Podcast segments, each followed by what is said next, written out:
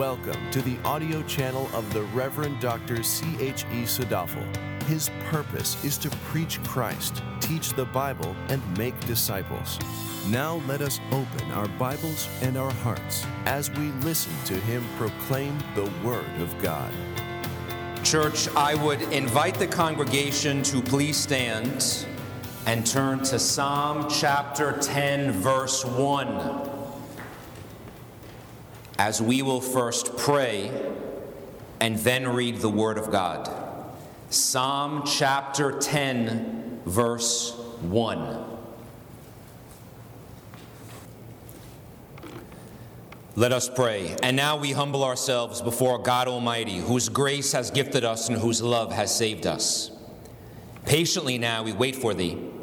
Your word is a lamp to our paths and a light to our feet. May the Holy Spirit strengthen his servant to deliver a word of truth, so that many to Jesus will come and meet. Amen. Psalm chapter 10, verse 1. The text says, "Why do you stand afar off, O Lord? Why do you hide yourself in times of trouble?" Please be seated.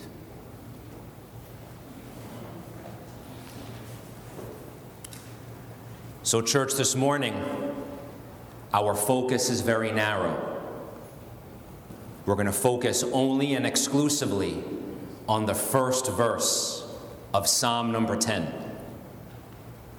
But I want to give you a big picture of what Psalm number 10 is about overall. Psalm number 10 is a prayer that prays for the overthrow of the wicked. Psalm number 10 prays for the overthrow of the wicked because in Psalm number 10, the righteous are being oppressed by the wicked. And as a result, the psalmist cries out to the Lord, the one who vindicates the oppressed, as Psalm 10:18 tells us. Now, in a nutshell, that's what Psalm number 10 is. But telling you what it's about, that's the easy part. The hard part is experiencing and living under the scenario that Psalm number 10 describes. You see, in Psalm number 10, the wicked are not ignorant. The wicked actually know God. They know who he is. They know what is right. They know what is wrong. But in spite of that, they have cursed God and purposefully turned away from him. The wicked in Psalm number 10 are practical atheists, meaning they live as if God does not exist. They live without thinking about consequences. They live without regard to human life. They live never considering that what they do causes pain, sorrow, and grief. Psalm number 10, verses 8 to 11, tells us what the wicked do. The text says, "He, the wicked, sits in the lurking places of the villages, in the hiding places. He kills the innocent. His eyes stealthily watch for the unfortunate. He lurks in a hiding place as a lion in his lair. He lurks to catch the afflicted. He catches the afflicted when he draws him into his net. He crouches, he bows down, and the unfortunate fall by his mighty ones. He says to himself, God has forgotten, he has hidden his face, he will never see it." Now, what all of this does is create a world for the psalmist that is hard to live in. And when the psalmist looks in and around himself, he feels sadness, confusion, and despair. And as a result, the first thing the psalmist asks God is, "Why, God, why?" The first word of Psalm number 10 is why. Psalm number 10 is written by a grieving heart, seeking clarity about life when life does not make any sense. It's written by a heart that doesn't know what to say other than to ask God, why? God, why me? God, why my family? God, why my church? God, why my friends? God, why my house? God, why now? Why does it have to be right now? God, why this way? God, why did you let this happen? Why, God, why? Why is a question that's been asked by individuals for thousands of years. And using Psalm number 10, this morning we're going to search for a biblical answer. We're not going to search for the biblical answer. We're going to search for a biblical answer. So the psalm begins, "Why do you stand afar off, O Lord? Why do you hide yourself in times of trouble?" Here's the first point. This morning we're going to keep it simple. We're not going to have 10 points. We're not going to have 7 points. We're going to have 3 points. Here's point number 1. In times of trouble, point number 1, asking God why is not a sin. That's because asking God questions is not the same as questioning God. Point number 1, in times of trouble, asking God why is not a sin. That's because asking God questions is not the same as questioning God. Here's reality. In times of trouble, some people don't even make it to the Bible. Some people don't make it to church. Some people don't speak to their local person in church leadership. Some folks don't even make it to the Bible. Some people make it to the Bible, but they don't open it. And then there are other people who make it to the Bible, they open it, and they read it, but they stop at Psalm chapter 9, verse 20, because they're fearful, they're hesitant to ask God why. They think that asking God questions is the same as questioning God, but asking God questions is not the same. In fact, church, asking God questions is biblical. How do we know that? What's happening here in Psalm number 10, verse 1? The psalmist is asking God a question.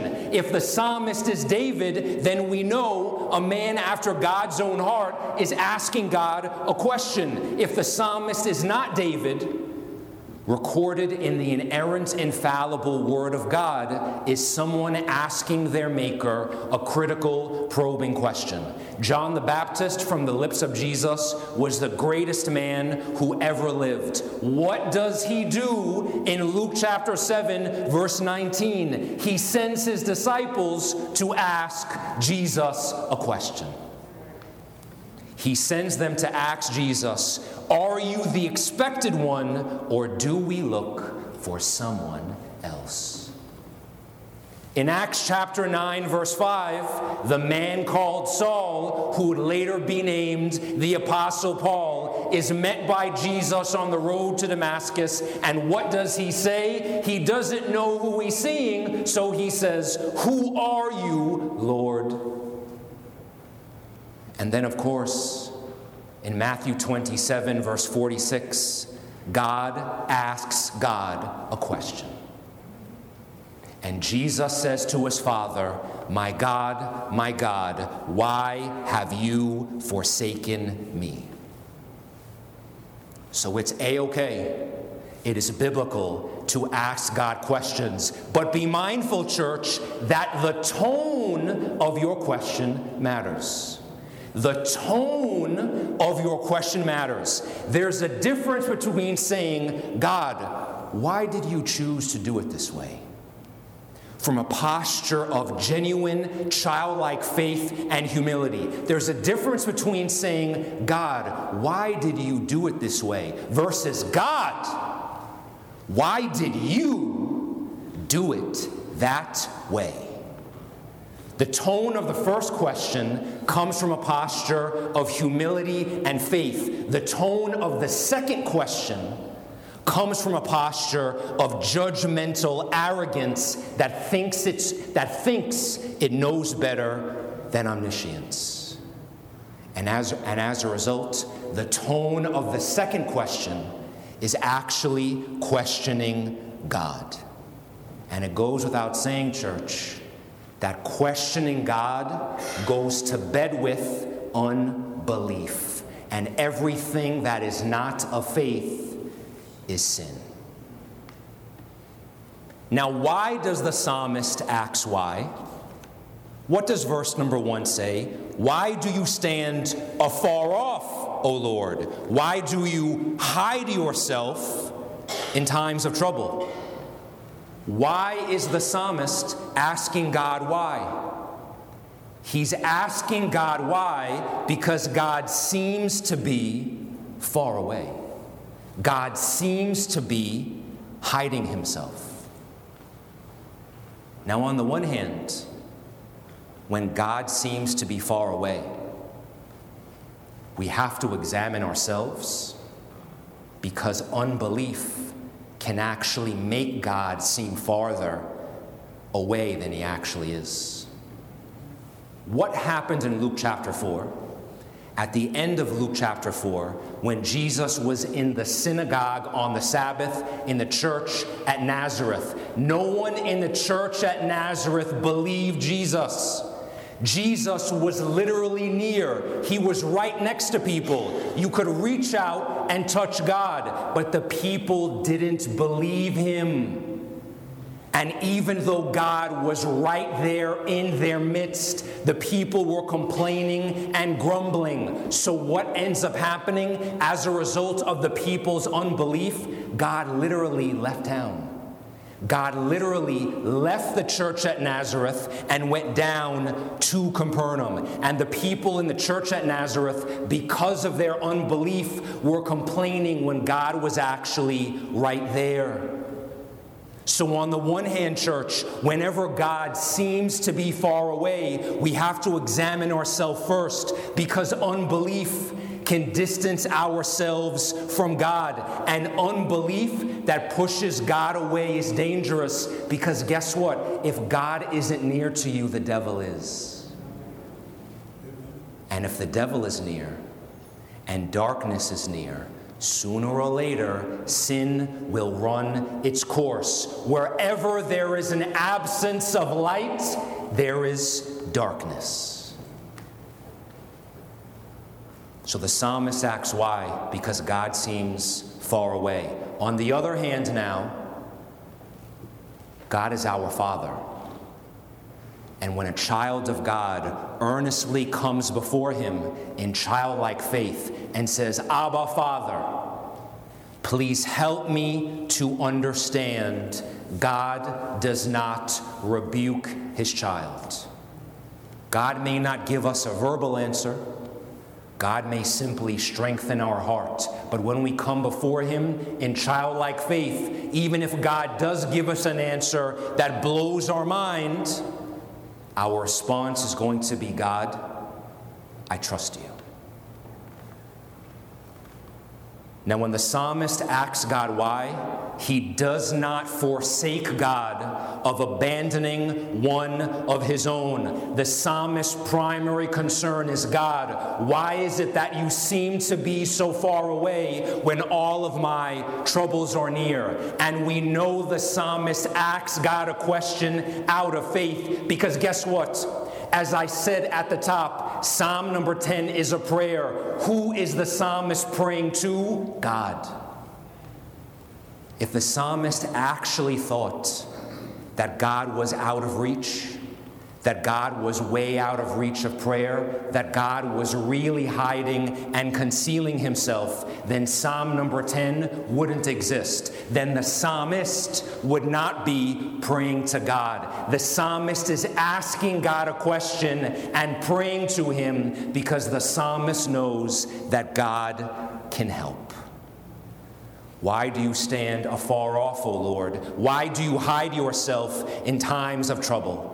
The psalmist's main concern, church, is not that he is experiencing a time of trouble. It's not the presence of trouble. The psalmist's main concern is the seeming absence of God. And here's the irony about life. When God seems to be far away, the righteous cry, the righteous lament, and they say, why, God, why are you standing afar off? When God seems to be far away, the wicked rejoice. Because that's what the rest of Psalm number 10 is going to describe. A people who think God has forgotten. A people who think God is far away. They live by the mantra, there is no God, and now they have fun thinking that God has simply looked at them and said, never mind. So I say all of this to say, church, asking God questions is not a sin. Instead, it's simply the humble attempt by a creature to understand and interpret reality with God at the center. Now we know with our minds why the psalmist is asking why. But now we have to feel with our hearts what the psalmist is saying. We have to get inside the heart of desolation that is crying out to God. The psalmist says, why do you stand afar off, O Lord? Afar off comes from a Hebrew word that does refer to distance in space, in someone being a far distance away. But this word is also used to refer to distance in time. For in Isaiah 22:11, this word is translated long ago. This understanding is pressing because sometimes, church, God may not only seem to be far away, it may seem like the trial that you're in began an eternity ago. This understanding is pressing because God may not only seem to be far away, it may seem like it's been forever since you felt the assurance of the Holy Spirit. The psalmist cries out, and he doesn't call God an absentee father. He doesn't call God a loser. He calls God Lord, and this is why his heart hurts so much, because the psalmist knows God is Lord. He knows God is Yahweh. He knows God is his Father, and as a child sees his Father standing far away, he wants to know, why, God, why? You are my Father. Why are you standing afar off? And here's the irony. Someone who's standing isn't moving. Someone who's standing isn't drawing close to you. You can actually see them standing still in place, and they're not doing anything. And what hurts the psalmist's heart is he can see his Father there, standing, not moving, knowing if his Father was simply here, the times of trouble would not be so troublesome. The psalmist also says, God, why are you hiding? Here's the irony, church. You only know someone is hiding if you know they're there, but they're concealing himself. And that's what makes this trial. That's what makes God's seeming absence so troublesome. He says, God, I know you're there. I know you are the God of the universe, but why are you standing afar off? Why are you hiding yourself? It's like someone who keeps a secret from you and they're not telling you information on purpose. But even more than that, the psalmist asks, why do you hide yourself in times of trouble? Times of trouble, church, are the most troublesome. Not just because God seems not to be there, because the time of trouble seems to happen at the most inopportune time. And this is the heart of desolation.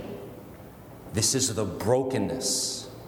This is the yearning of the psalmist's heart that cries out to his Father. Now, church, we all have natural senses. We all have spiritual senses as well.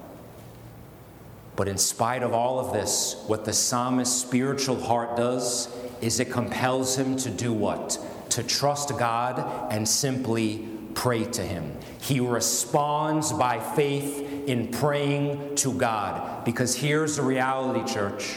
Although God may seem to be far away at times, God is what? Omnipresent, meaning he's everywhere all the time. So God can never actually go anywhere. But what prayer does is it whisks into shape, it enlivens our spiritual sense of God's presence.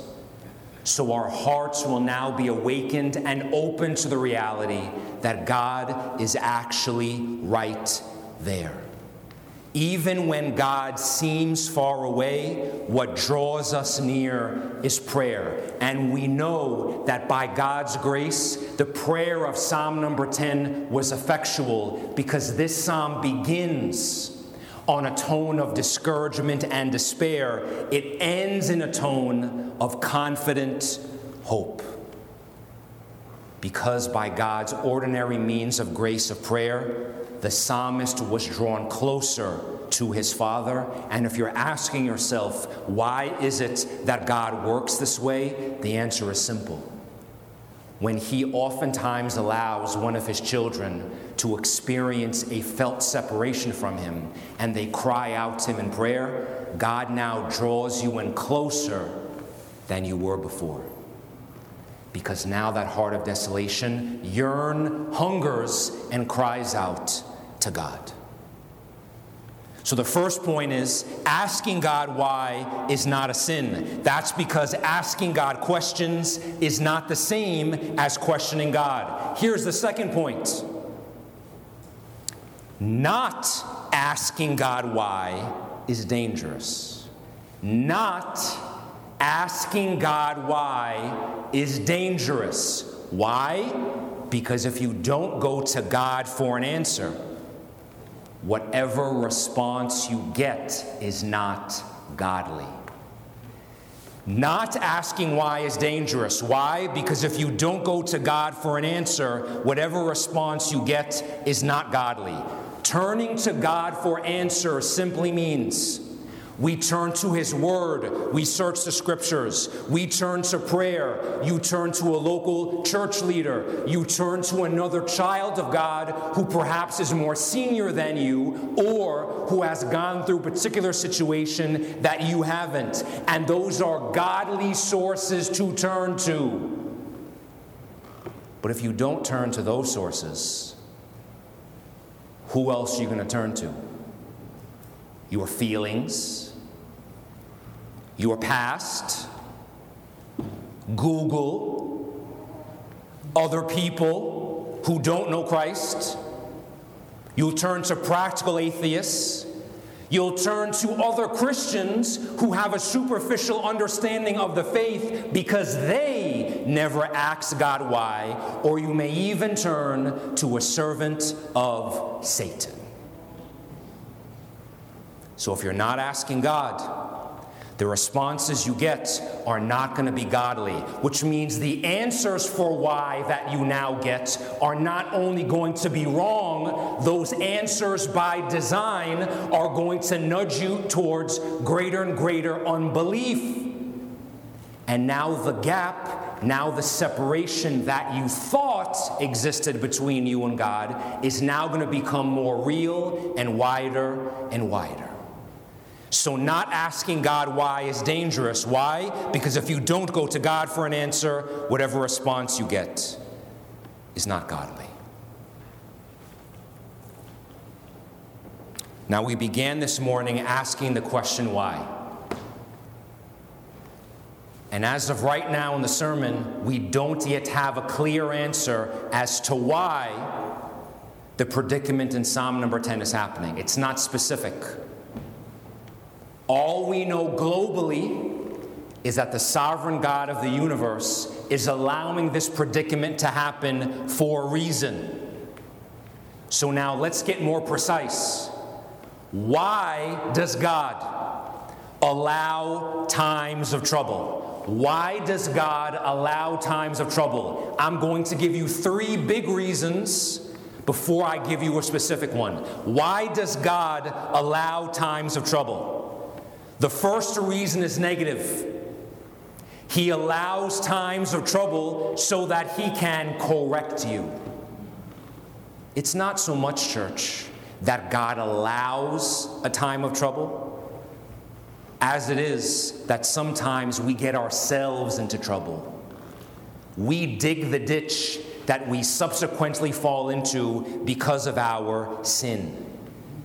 And God will now allow us to experience the consequences and the effects of our own iniquities so that we can see where turning away from God leads us, so we'll never walk that path again. As Hebrews 12 tells us, as a loving father, God chastises and corrects those who are his own.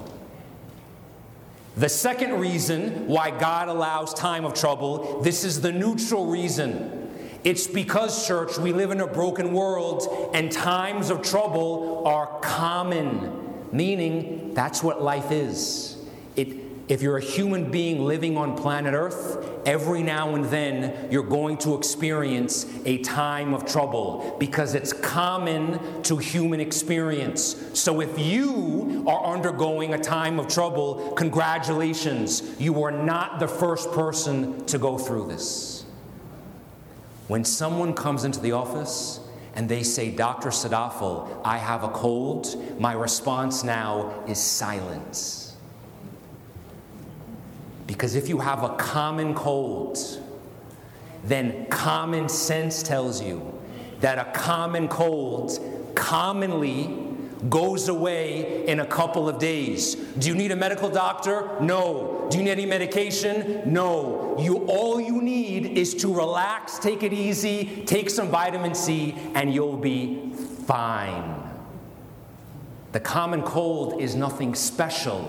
It's common. So when we as Christians undergo times of trouble, that's simply the card that God allows us to endure. And if you read the Bible, what you will never find is a genuine servant of God who lived a conflict-free life. The third reason why God allows time of trouble is a positive reason. It's fatherly care. God may actually allow you to go through a rough patch in life so you grow. So you grow up. So you go from being a baby to a grown adult. Because of his fatherly care, church, the only people God truly leaves alone in life are the wicked. But he refuses to leave alone those who he cares for. And the reality is, if God held us like a baby over and through every storm in life, we would never grow. As Charles Haddon Spurgeon said, quote, "The refiner is never far from the mouth of the furnace when his gold is in the fire, and the Son of God is always walking in the midst of the flames when his holy children are cast into them." End quote. So generally speaking, why does God allow times of trouble? Negative reason, correction. Neutral reason, it's common. Positive reason, fatherly care. Now let's get more specific. I'm not going to give you the answer, but an answer. And here is the third and final point. Why does God allow times of trouble? Because there is an experience of divine love that is only revealed in times of trouble. Because there is an experience of divine love that is only revealed in times of desolation. Now we're going to jump now to John chapter 11. We're going to take the long way around, go to John chapter 11, and end up back in Psalm 10. Because John chapter 11 is going to give us clarity in interpreting Psalm 10. So what happens in John 11? In John 11, Jesus begins that chapter literally afar off.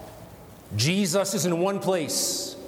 Lazarus, Martha, and Mary, they're in another place.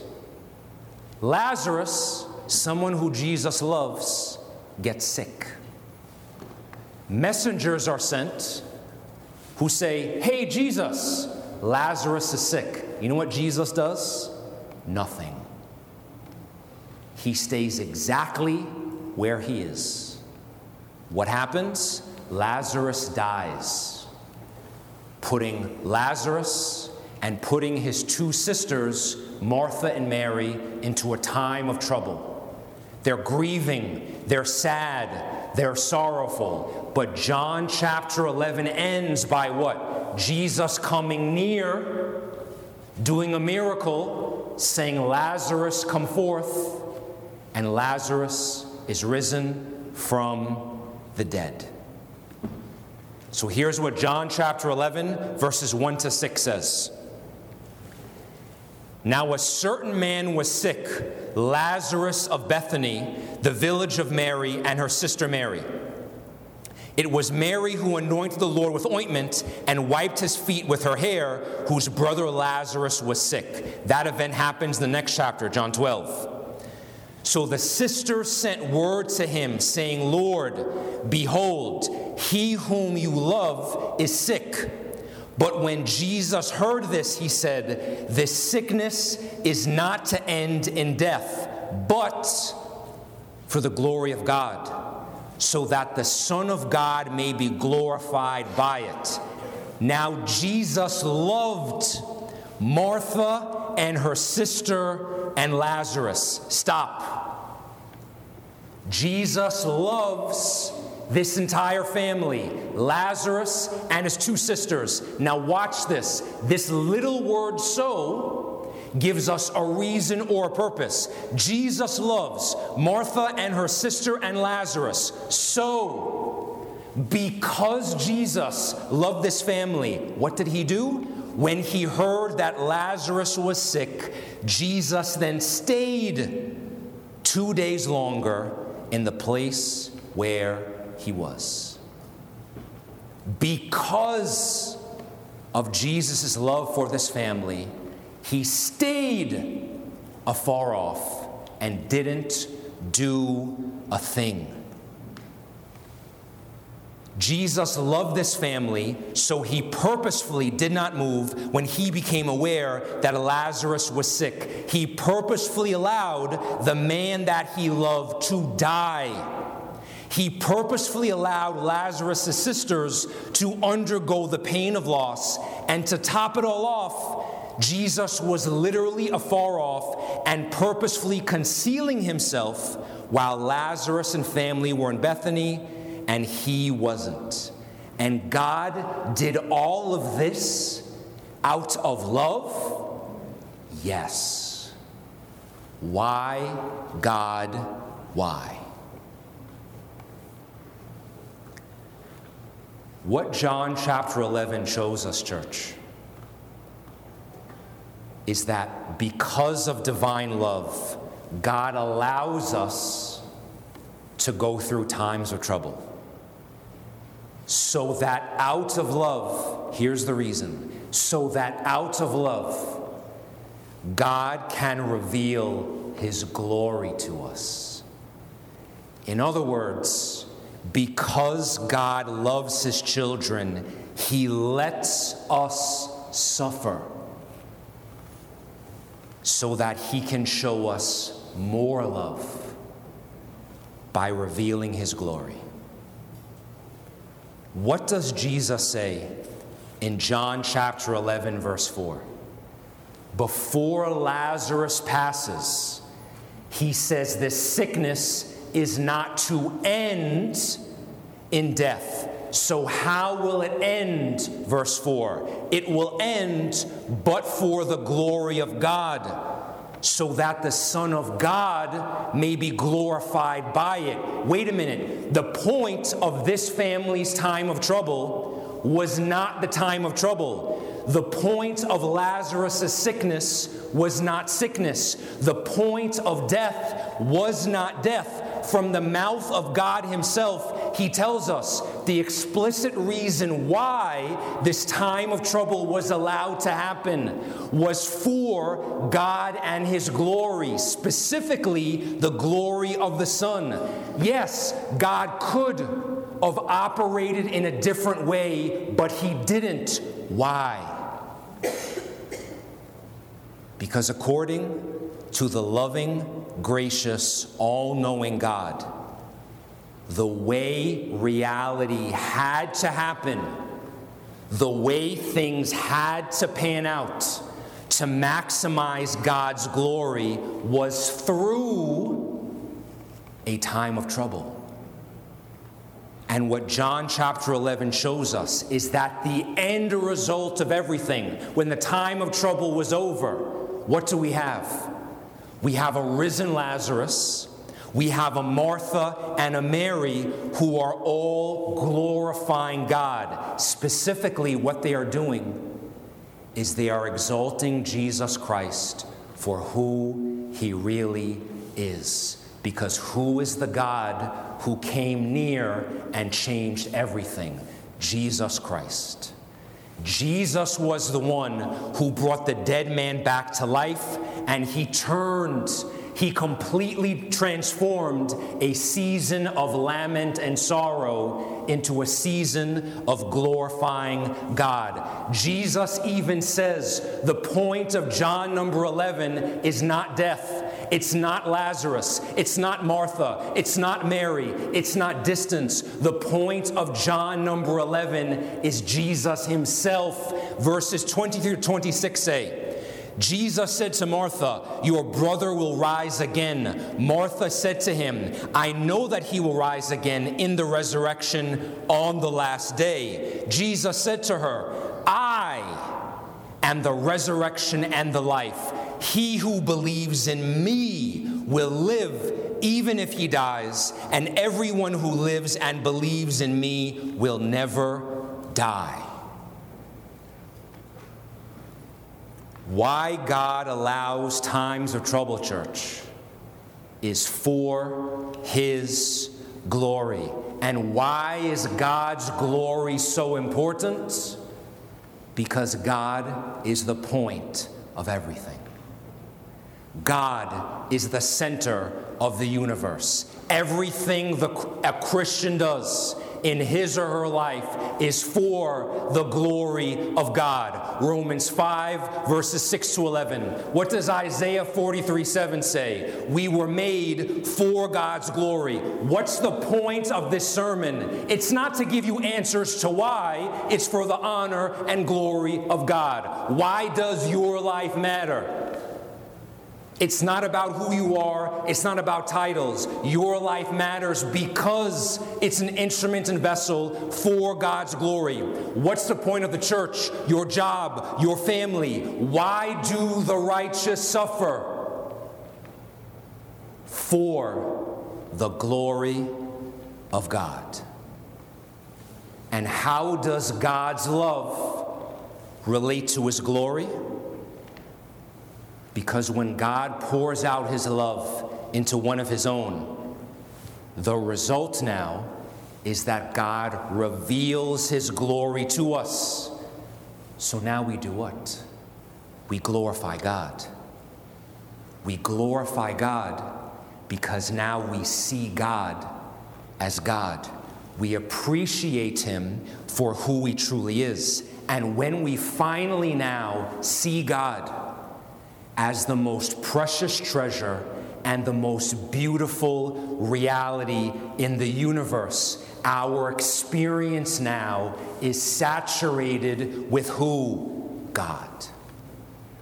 So yes, you may be in a time of trouble. Yes, your earthly situation may be desolate. But if God reveals His heart, His love, and reveals His glory to you, now your heart is filled with God. And when you have God's glory being revealed to you in a time of trouble, that time is no longer troublesome. So when we now take a step back and look at what happened to Lazarus now in John chapter 11, Jesus may have began that narrative far away, only to do what? To come close, to reveal His glory, and to comfort the oppressed and the afflicted. Church, in times of trouble, we begin letting go of all those other things we thought were important. And we finally begin to see the one who truly matters, who is Jesus Christ. Because guess what? If all those other things could actually help you in times of trouble, it wouldn't be a time of trouble. So what God does by His grace is He now allows you, He allows your palpable human experience to value Him much, much higher and put a lower premium on everything else. And by God pouring out His love into us in the depths of desolation, we now trust God and no longer view Him as marginal. So as a result, we hold on and we see the worthlessness of everything else. We don't trust them and we let go. God allows us to experience His deepest love in times of trouble. God allows us to experience His deepest love in times of desolation. That sounds weird. Yes, I know, because we live in a world where love is defined as protecting someone from adversity. Love is defined as preventing someone from experiencing pain. Love is defined as allowing that person to experience reality the way they want to. Yes, this divine love sounds weird or alien because God is not of this world. God is not earthly. God is divine. He is holy, meaning He is heavenly, He is separate, He's other. So if we have an earthly conception of love, truly divine love is going to seem alien to us. But church, God is the most precious, beautiful reality there is. So if God did anything but draw us closer to Him, you know what that would be? Not love. Because now that means God is drawing us to something second rate. God is drawing us to something less than the best there is, God Himself. The most loving thing God can do is draw us to Himself. And when do the faithful desire God the most? When are they the hungriest for God? In times of trouble. In a sermon that John Piper recently gave called Even When It Hurts, This is what he said, quote, "The glory of God is revealed as a demonstration of love, because to be loved is to see more of God even through pain. And faith is the receiving and the experience of that revelation of the glory of God as your treasure." End quote. Why does God allow times of trouble?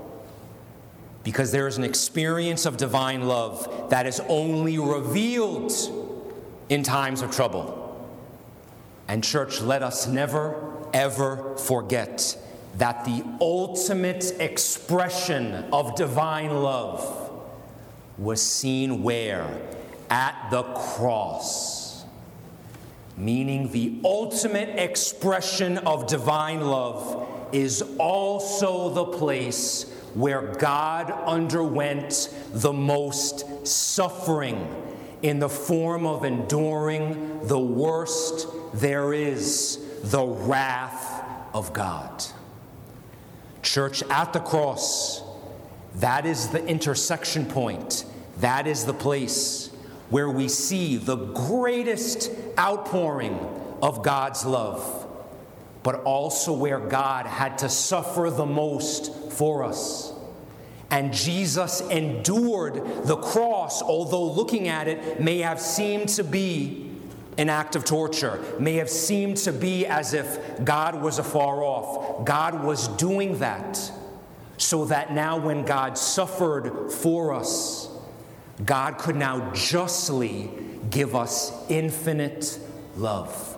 Jesus endured finite suffering on the cross so that God could now treat us with infinite divine love.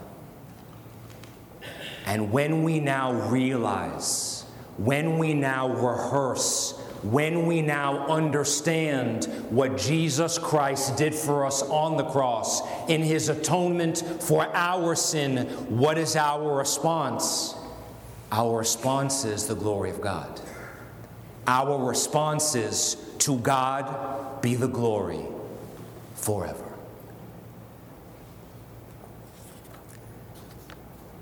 Church, we began this morning asking why. And now at the end, we realize that we ought not to ask why first. There's a better question to ask.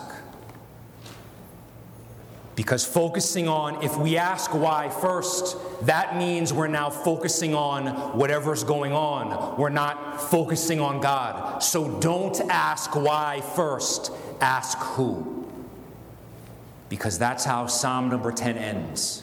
Psalm number 10 ends by the psalmist focusing on God. Here's how Psalm 10 ends, verse 16 to 18. The Lord is king forever and ever. Nations have perished from his land. O Lord, you have heard the desire of the humble. You will strengthen their heart. You will incline your ear to vindicate the orphan and the oppressed, so that the man who is of the earth will no longer cause terror. Now, Psalm number 10 ends with one of the most reassuring promises in the entire Bible, where it says, Lord, you have heard the desire of the humble. You will strengthen their heart. This promise is reassuring because it tells us God is there. And God does hear. God does incline his ear to hear the supplications of the humble. So although God may seem to be far away, his ears aren't. Although God may seem to be far away, he's never far from us in prayer. And God may not respond with an answer. God may not respond with an explanation, but he will respond by doing what? Strengthening our heart. And how does he do that?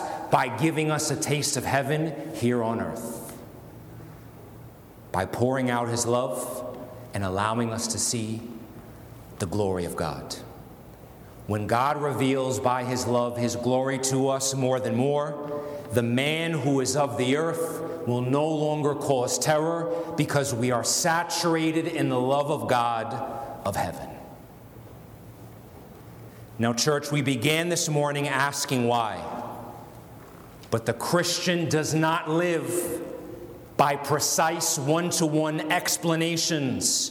We live by promises. And those promises are worth more than gold because they come from God.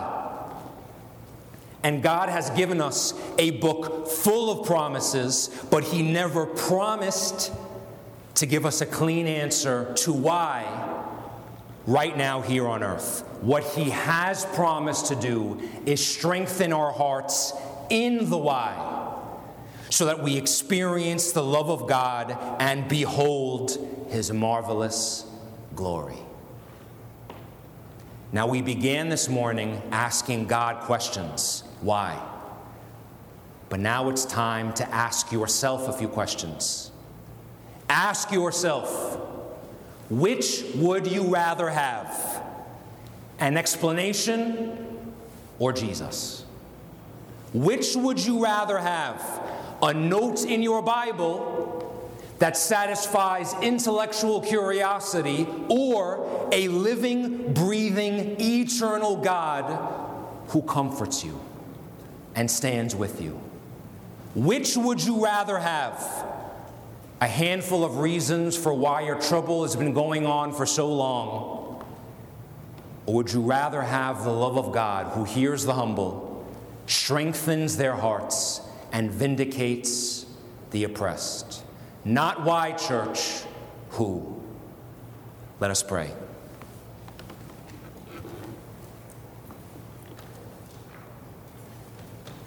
Lord, Psalm number 10 talks about times of trouble. But oftentimes when the righteous look out at the world, times seem to be troublesome all the time. And step by step and day by day, there are many things of this world that we cannot compute, we cannot understand, and we cannot fathom. We, O Lord, are limited by time. We are limited by right now. But you are the eternal God that transcends time. And as John chapter 11 tells us, you have written the end before the beginning gets started.